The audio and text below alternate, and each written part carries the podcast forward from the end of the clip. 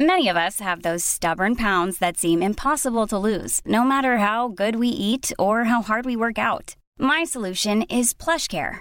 PlushCare is a leading telehealth provider with doctors who are there for you day and night to partner with you in your weight loss journey. They can prescribe F D A-approved weight loss medications like Wegovy and Zepbound for those who qualify. Plus, they accept most insurance plans. To get started, visit plushcare.com slash weight loss. That's plushcare.com slash weight loss. Quality sleep is essential. That's why the Sleep Number Smart Bed is designed for your ever-evolving sleep needs. Need a bed that's firmer or softer on either side? Helps you sleep at a comfortable temperature? Sleep Number Smart Beds let you individualize your comfort, so you sleep better together. J D Power ranks Sleep Number number one in customer satisfaction with mattresses purchased in-store. And now, save forty percent on the Sleep Number Limited Edition Smart Bed for a limited time. For J D Power twenty twenty-three award information, visit jdpower.com slash awards. Only at Sleep Number stores or sleep number dot com.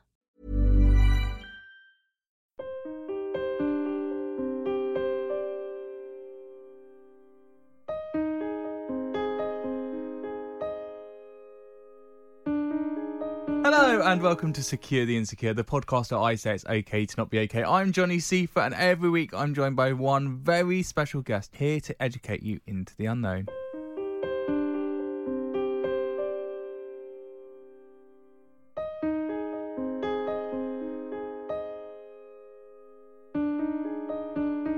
So joining me this week, my guest is someone that you wouldn't you wouldn't have heard of. But look, I'm being honest with you, you haven't heard of her. It's someone I work with, and I think this is a really interesting opportunity because I've worked with this person for four years and I don't really know much about her. We sit at our desks every day and we, you know, we make small talk, but I don't know the real her. I always find it interesting that we don't know the real person. You know, you know they're good at their job, but you don't know the real them. And you can't define someone by their job. They're defined by the real them. So I'm delighted to welcome to Secure the Insecure, Marta Malagón Mañas. Hello, Marta. Hello, Jonny. So if you listen to Talk Radio, you would know her from The Mike Graham Show.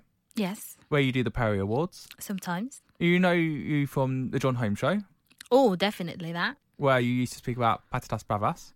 Yes, and I used to do paper reviews as well. We're going to call this episode Starting Again. And for those that don't know, you came to the U K and you basically started again. And mm. you've been given citizenship here and you're here indefinitely now. And I find that really interesting because for me, starting again is going down the road or getting a new job. And that scares me. To actually move countries and actually start again is completely different. So I wanted to talk to you about that. But what I want to do first is get to know the real Marta and the Spanish Marta. So what life was like for you growing up in Spain? I had a happy childhood. I had friends. I was I, I, I did well in school. I didn't struggle or in any way. I come from a working class background. We had enough, but, you know, I never went on like luxurious holidays or stuff like that, but it was fine. I'm happy throughout. I've got a younger brother. I used to annoy him a lot. Did you notice you weren't going on luxurious holidays or you weren't living the high life? Like, uh, was there a comparison there? Like here, it was the Hollister, the Abercrombie growing up.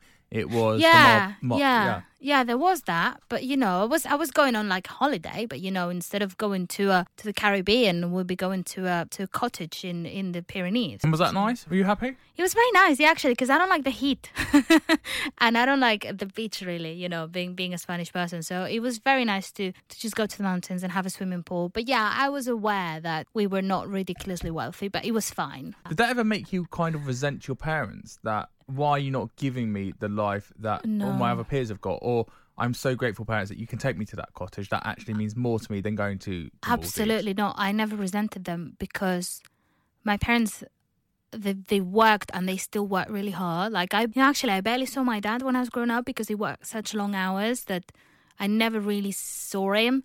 Um, but no, I, I was really grateful because, you know, we didn't go on like super expensive holidays, but, you know, we had private tuition lessons and we went to private school and we had like basically my education was really, really good. And, and, and when it comes to like education and, you know, extracurricular activities, we basically did everything we wanted. It's just that my parents decided to focus the money they had on me and my brother having a good education. That's why, you know, I learned English since I was five. When I was sixteen, I was sent to Sheffield for a few months to learn English. Why England, though? What? Why was England the optical American dream almost to learn your education? Well, England is just the obvious is the obvious place, because if you're learning English in, in, in Spain, you don't learn the American English, you Brit- learn the British English. So if you're going to be immersed in the culture, then it's England, the obvious place to go. Also, it's like a two-hour flight away, so it's not too traumatic. You don't need a visa. So what was it like when you came to England for the first time and you got off that aeroplane? What was that initial reaction for you? I was very scared.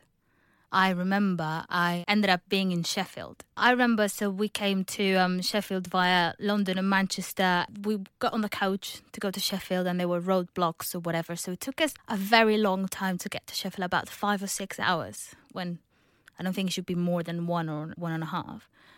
And I remember that I got to the place where I was staying with this family who, they were so nice and they were so amazing and they genuinely treated me as one of their own. I remember I walked in and they gave me dinner and I was sat there having dinner and they were like, oh, you need to call your parents to let them know that you're okay because you're like super delayed. And, you know, we didn't have mobile phones in those. I mean, we had a mobile phone, but I didn't have internet on my phone. So I couldn't just WhatsApp my mum and say, look, I'm delayed. So they must have been worried, even though they were informed in, in some way. But did you think they cared, though? As in, you're sixteen, you're independent, you've gone to another country. Do you think they thought, oh, God, My, my daughter, where is she? Where is she? Or did oh, you think, yeah. oh, okay, my daughter's gone. She'll be back in a couple of weeks. Oh, no, my mum's still like that. Very much. My parents, especially my mum, they're very... I don't know if overprotective is the word, but um, I still have to message my mum every day.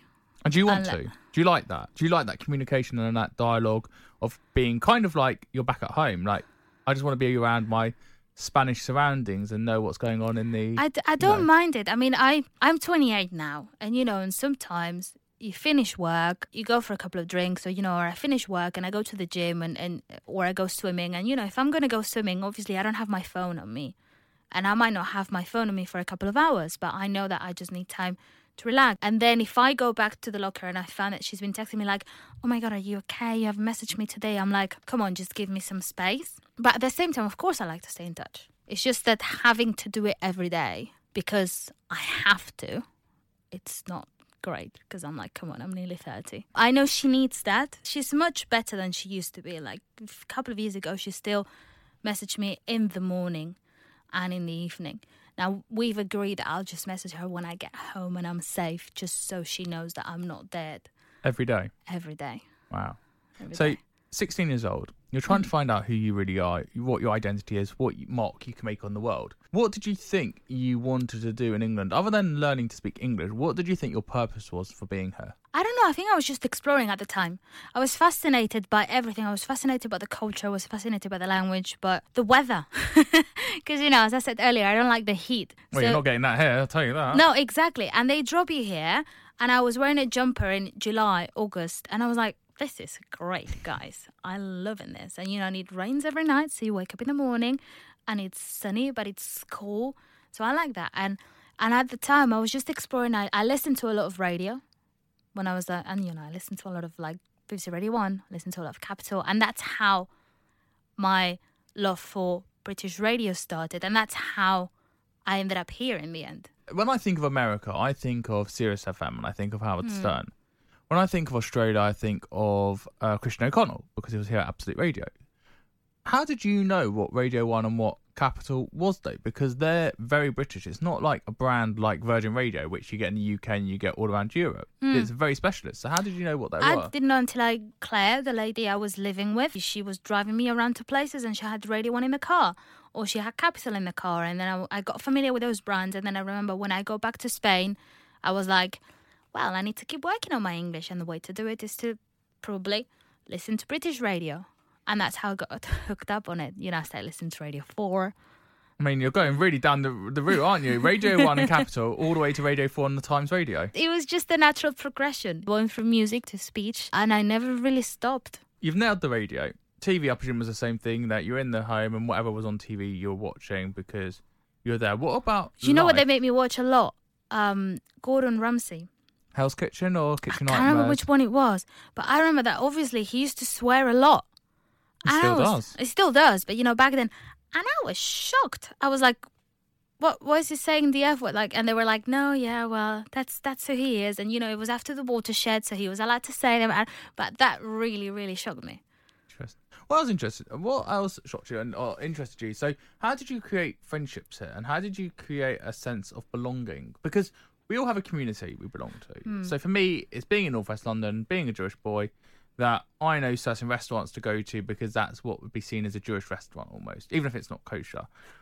What about you? Were you seeking out Spanish restaurants, tapas restaurants, or Spanish friends, or and having that community? Or did you completely start again? Because I can't imagine Sheffield was that vibrant with a diaspora of Spanish people. No, and you know what? Sheffield was a completely different thing because, you know, you were dropped in there with alongside another twenty-five Spaniards your age, and, and then you live together for a few months and you, you they are your friends for a few months, but then you go back home and then that's it. You you, you talk to them for a while and that's it. So I've been continuously living here for over five years now, and I came over to do a master's at Goldsmiths in, in London, and I've never really been that kind of person who's, like, looking for all these Spaniards, you know, like, desperately, like, oh, I'm just going to look for a for community. I've always been very much of the school of thought that I'm just, like, going to get along with people that I get along with, and I don't really care where they're from. Obviously, if they're, like, from Spain or Catalonia, I'll have something more in common, and it's nice. It's very nice to be able to speak your own language every now and again, but I've never really minded it. Like, I live with a Greek woman at the moment who's been my friend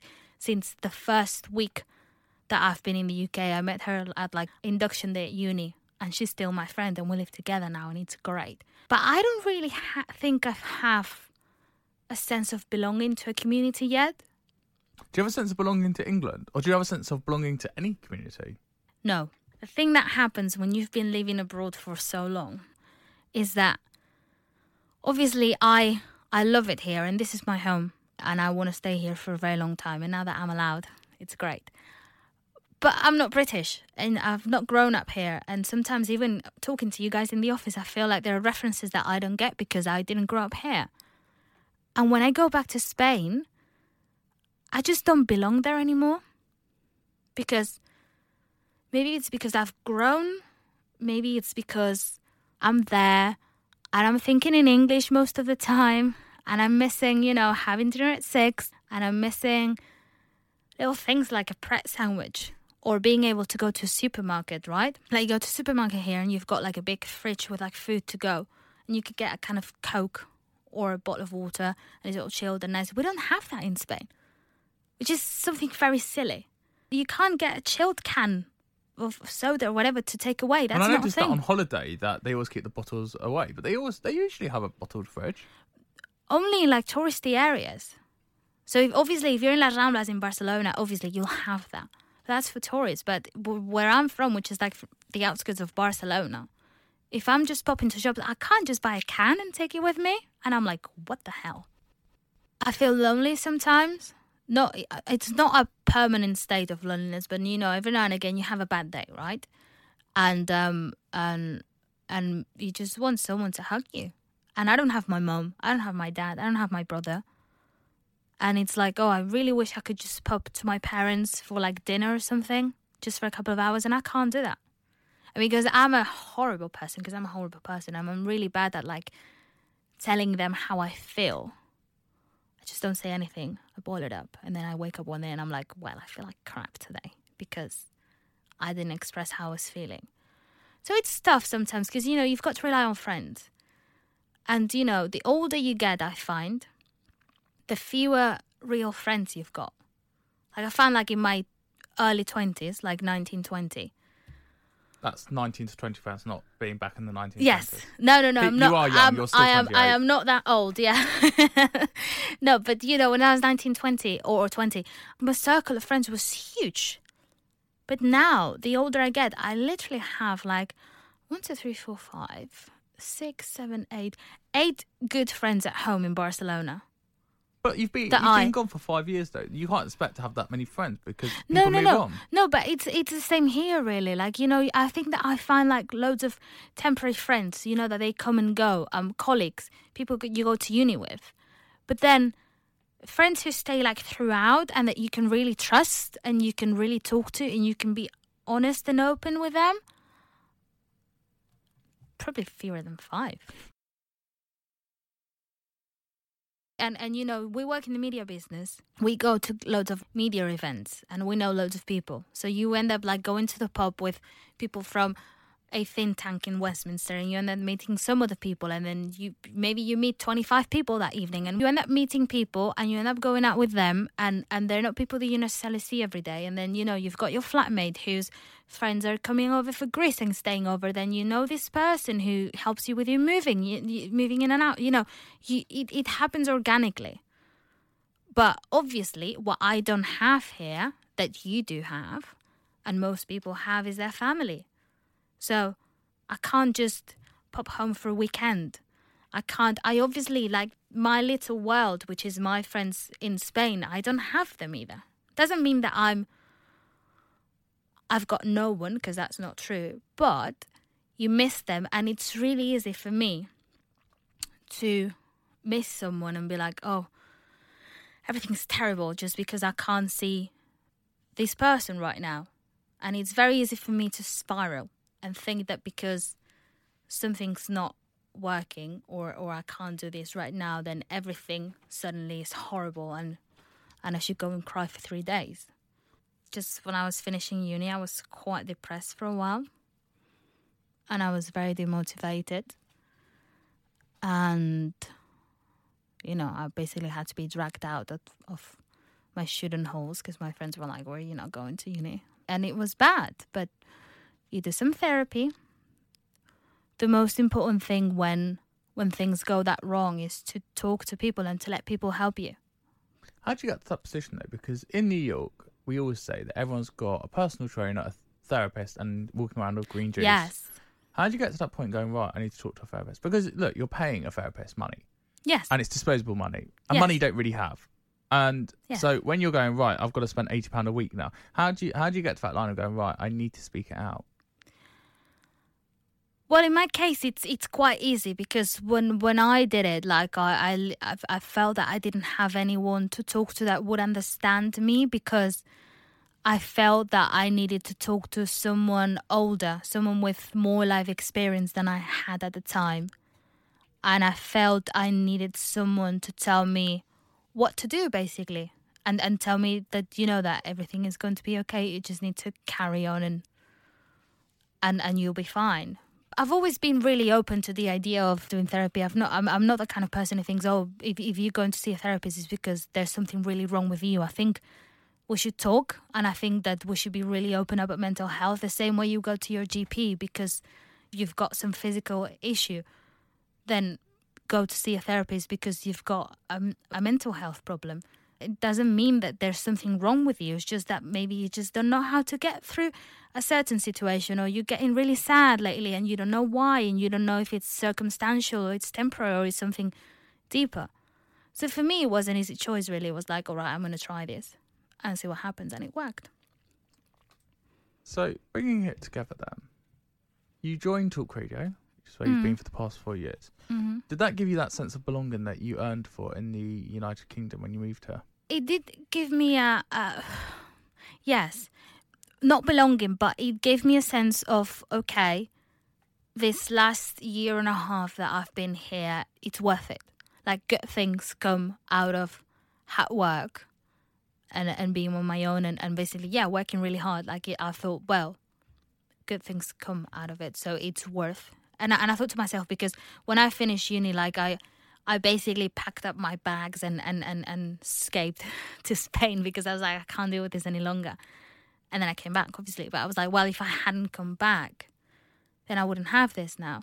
And with hindsight, I think, well, obviously the, the, the good decision was to come back. And is that because you pushed yourself out your comfort zone, or do you think you'd have been happier actually being in your comfort zone back in Spain? Oh, I am, I'm an idiot. I'm always pushing myself out of the comfort zone. Like, I'm going to events that in which I don't know anyone, and I and I have to talk to people. Like, I, I, I keep doing that. It's ridiculous. I keep, I don't know why, because I hate it in the moment. And I think that's the whole reason why as well, why I came to live here, is because I was like, well, I, I really want to do this. And then it was really scary. And f- for the first week, I was like, what the hell am I doing in this country? And that was nowhere near my comfort zone at all. But I completely admire you for that, because I go to a lot of events as well, different types of events that you go to, and I hate them. Yeah. I like seeing a couple of people that I know, and I know will respect me, but I'll wait for people to come to me rather than me go to them, because I'm like, well, you might reject me. And I'm very scared of rejection. Oh, yeah, me too. So doing that and leaving your comfort zone and not having, you know, that grounding and that, and that serenity. I want to ask you about your tweet you did this week. So you've put, hey, guys, I've been granted settled status. And you had eight hundred ninety-six comments, three hundred ten retweets, and eight thousand five hundred likes at time of writing. Which is crazy.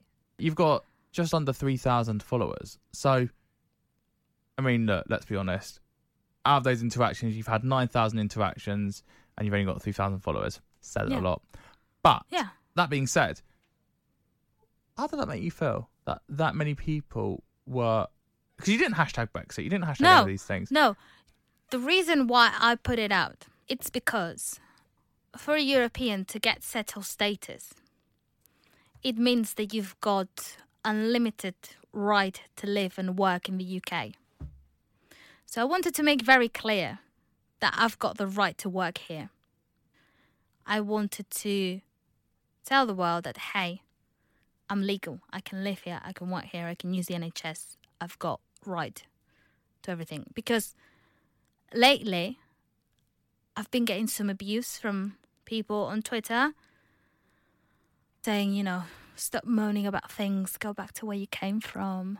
Um, you shouldn't even be able to use the N H S. Like, blah, blah, blah. It's a, it's a, it's a minority. But it really annoys me. So I'm like, you know what? I'm just going to put this out. Shut them up, hopefully. And I was expecting I would get maybe forty or fifty likes from the people I know that would be like, oh, really pleased for you, really happy for you. And maybe it would keep the trolls away for a bit, right? Because I work with Mike Graham, and people who hate Mike Graham sometimes come after me.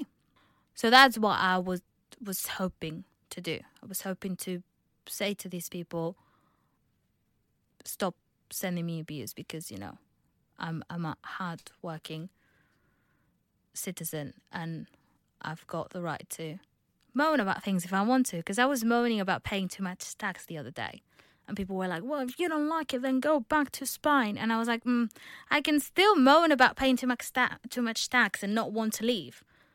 And I can still... And then it went out of proportion and I got really scared because my phone was constantly going off and I was like, what the hell? And I, and at one point I was like, I really, I really want this to stop. Because also I was getting comments from loads of people, most of them saying very nice things. At the odd, we're happy to have you here and that's great, but, you know, it's only because you're white. And I was like, whoa, I don't like that kind of people following me. So that self of belonging, that self-worth, did that tweet solidify that, number one, I've done the right decision, and number two, as this podcast has called, starting again, that you actually have officially started again. It's all been building up to this moment. In a way. And, you know, uh, and you know, having this thing, which is settled status, which is literally an email, it's not even a piece of a piece of paper that they send you in the post. It means that I don't have to pack up my bags and go unless I really want to. And it gives me a sense of stability that I I didn't have before. And it means that my employer is not going to come to me tomorrow and say, actually, we're getting rid of you, not because you're useless or we don't like you, no, because we don't know after the transition period if we're going to have to sponsor your visa and we're going to have to pay for it or not, whatever. So it's given me a huge sense of relief, as in, okay, if I leave, it'll be because I did something really wrong, which is not in my plans at the moment, or because I want to, but not because I have to. And I think that I've been subconsciously very scared for the last couple of years since we saw, we've been seeing that, you know, Brexit is definitely going to happen, that I was going to be told to, yeah, sorry, you've got to leave now and that's it, we don't care. Because if I were, if I were, went back to Spain now, that would genuinely be starting again. Because I'm I'm far too in into our career in the U K media industry to just like go back to Spain and I'd basically be an intern there. And you know, I don't want to be an intern in thirty. My family, there's still a safety net in the sense that if things really, really go wrong, I can get on a flight and go see them. And if things went really, really wrong, let's say I got evicted and, and and I got fired and I didn't have uh, any money. Like, I could literally pack all my things and get on a flight to Spain and have somewhere to live. I wouldn't end up on the streets. And I know that they really care for me, and I know that they're for me if I need them to be there for me. It's just that I'm an idiot, and I'm really bad at, at saying to my mum, actually, I need you. But, you know, I do every now and again. Why do you think that is? Especially with girls, because girls are supposed to be easier to talk to their parents. Why do you think in today's society, in Britain and Spain, that we're still not good at talking to our parents, the one people that we should actually be able to speak to? To be honest, I don't know if that's just um if that's a society thing or that's just me. I think it's just me. We're talking about starting again on Secure the Insecure. Do you wish you could say that and start again now and start telling people that you need a hug, or start telling people that actually today I'm not okay? Yeah. But I don't know what it is that I need to do to get to that point. And, and, and you know, there are some people to which, handful of people, to which I feel like I'm comfortable doing that. But not always. So, yeah, I wish I could be more open about what I need. I wish we all were more open, actually. Do you think, as you're Spanish and living in Britain, that there's a difference in the signs to know when to ask for help and the signs for us going, I can see you're having a bit of a bad day today. I can read in between those lines. Because you look at someone, you know, like an American who's very brash, mm. and you look at a German who says it quickly can be very rude. Mm. Do you think that we know how to read you properly, that you give out the right signs, that we know, right, okay, Marta's not having a good day. Let's talk about it. I don't know. I think the culture is quite different. So I think in Spain it'll be easier to spot because we're warmer. I don't mean warmer as in you guys are cold, because not necessarily. We are, we but are. I think, heads down. Well, I think I think it's harder for you guys to talk about your feelings and and and than it is for us, and and it's harder for you guys to cry in front of someone than it is for us. Like I've I've I've seen people cry at work, like watching a a Christmas advert in Spain, and it's not necessarily cry of sadness. It's just like, oh my god, that was really emotional. Oh my goodness. Whereas I haven't seen that here. And I think some people here, they can read that something's not quite right, but they can't really say, oh my God, are you okay? Whereas I find that with the very few Spanish friends that I've got here, it's very easy for them to spot when something's wrong. And, you know, and I was actually upset about something earlier today. And one of my Spanish friends, I, I talked to her about something else. And she called me about half an hour ago being like, what's wrong? And I hadn't really said that something was wrong, but she knew. We're very close, so... But still, it hasn't been noticed by anyone else. So I don't know. It might, it might be a cultural thing, yes. Okay. So, final question. This podcast about you starting again, Marta. What would you tell your sixteen-year-old self now? So going back to when you're just about to get on that aeroplane, to come over to the U K, to go to Sheffield for the first time, what would you tell yourself? Don't be scared. Be strong. It's all going to be fine. You've been listening to Secure the Insecure, presented by me, Jonny Seifer. If you've liked what you heard, please do rate the podcast, like the podcast, and share the podcast. I can't make this podcast successful without your help. And look, an amazing girl, Marta Malagón Mañas. You might not have heard of her, but how many times have you heard from someone from another country who's come and been so brave to start again here in Britain? And we're not open-armed.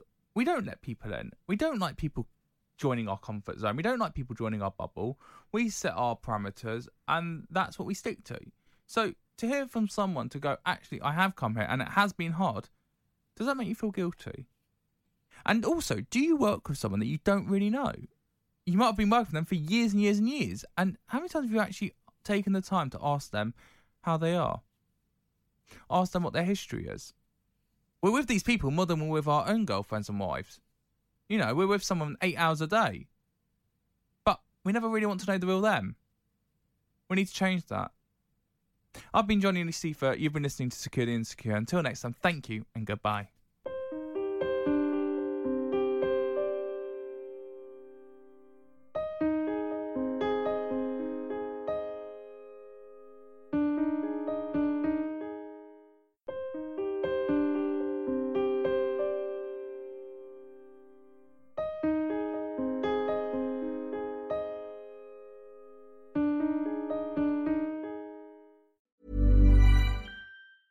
Even when we're on a budget, we still deserve nice things. Quince is a place to scoop up stunning high-end goods for fifty to eighty percent less than similar brands. They have buttery soft cashmere sweaters starting at fifty dollars, luxurious Italian leather bags, and so much more. Plus, Quince only works with factories that use safe, ethical, and responsible manufacturing. Get the high-end goods you'll love without the high price tag with Quince. Go to quince.com slash style for free shipping and three sixty-five day returns. Hey, it's Paige DeSorbo from Giggly Squad. High quality fashion without the price tag. Say hello to Quince. I'm snagging high-end essentials like cozy cashmere sweaters, sleek leather jackets, fine jewelry, and so much more. With Quince being fifty to eighty percent less than similar brands. And they partner with factories that prioritize safe, ethical, and responsible manufacturing. I love that. Luxury quality within reach. Go to quince.com slash style to get free shipping and three sixty-five day returns on your next order. Quince.com slash style.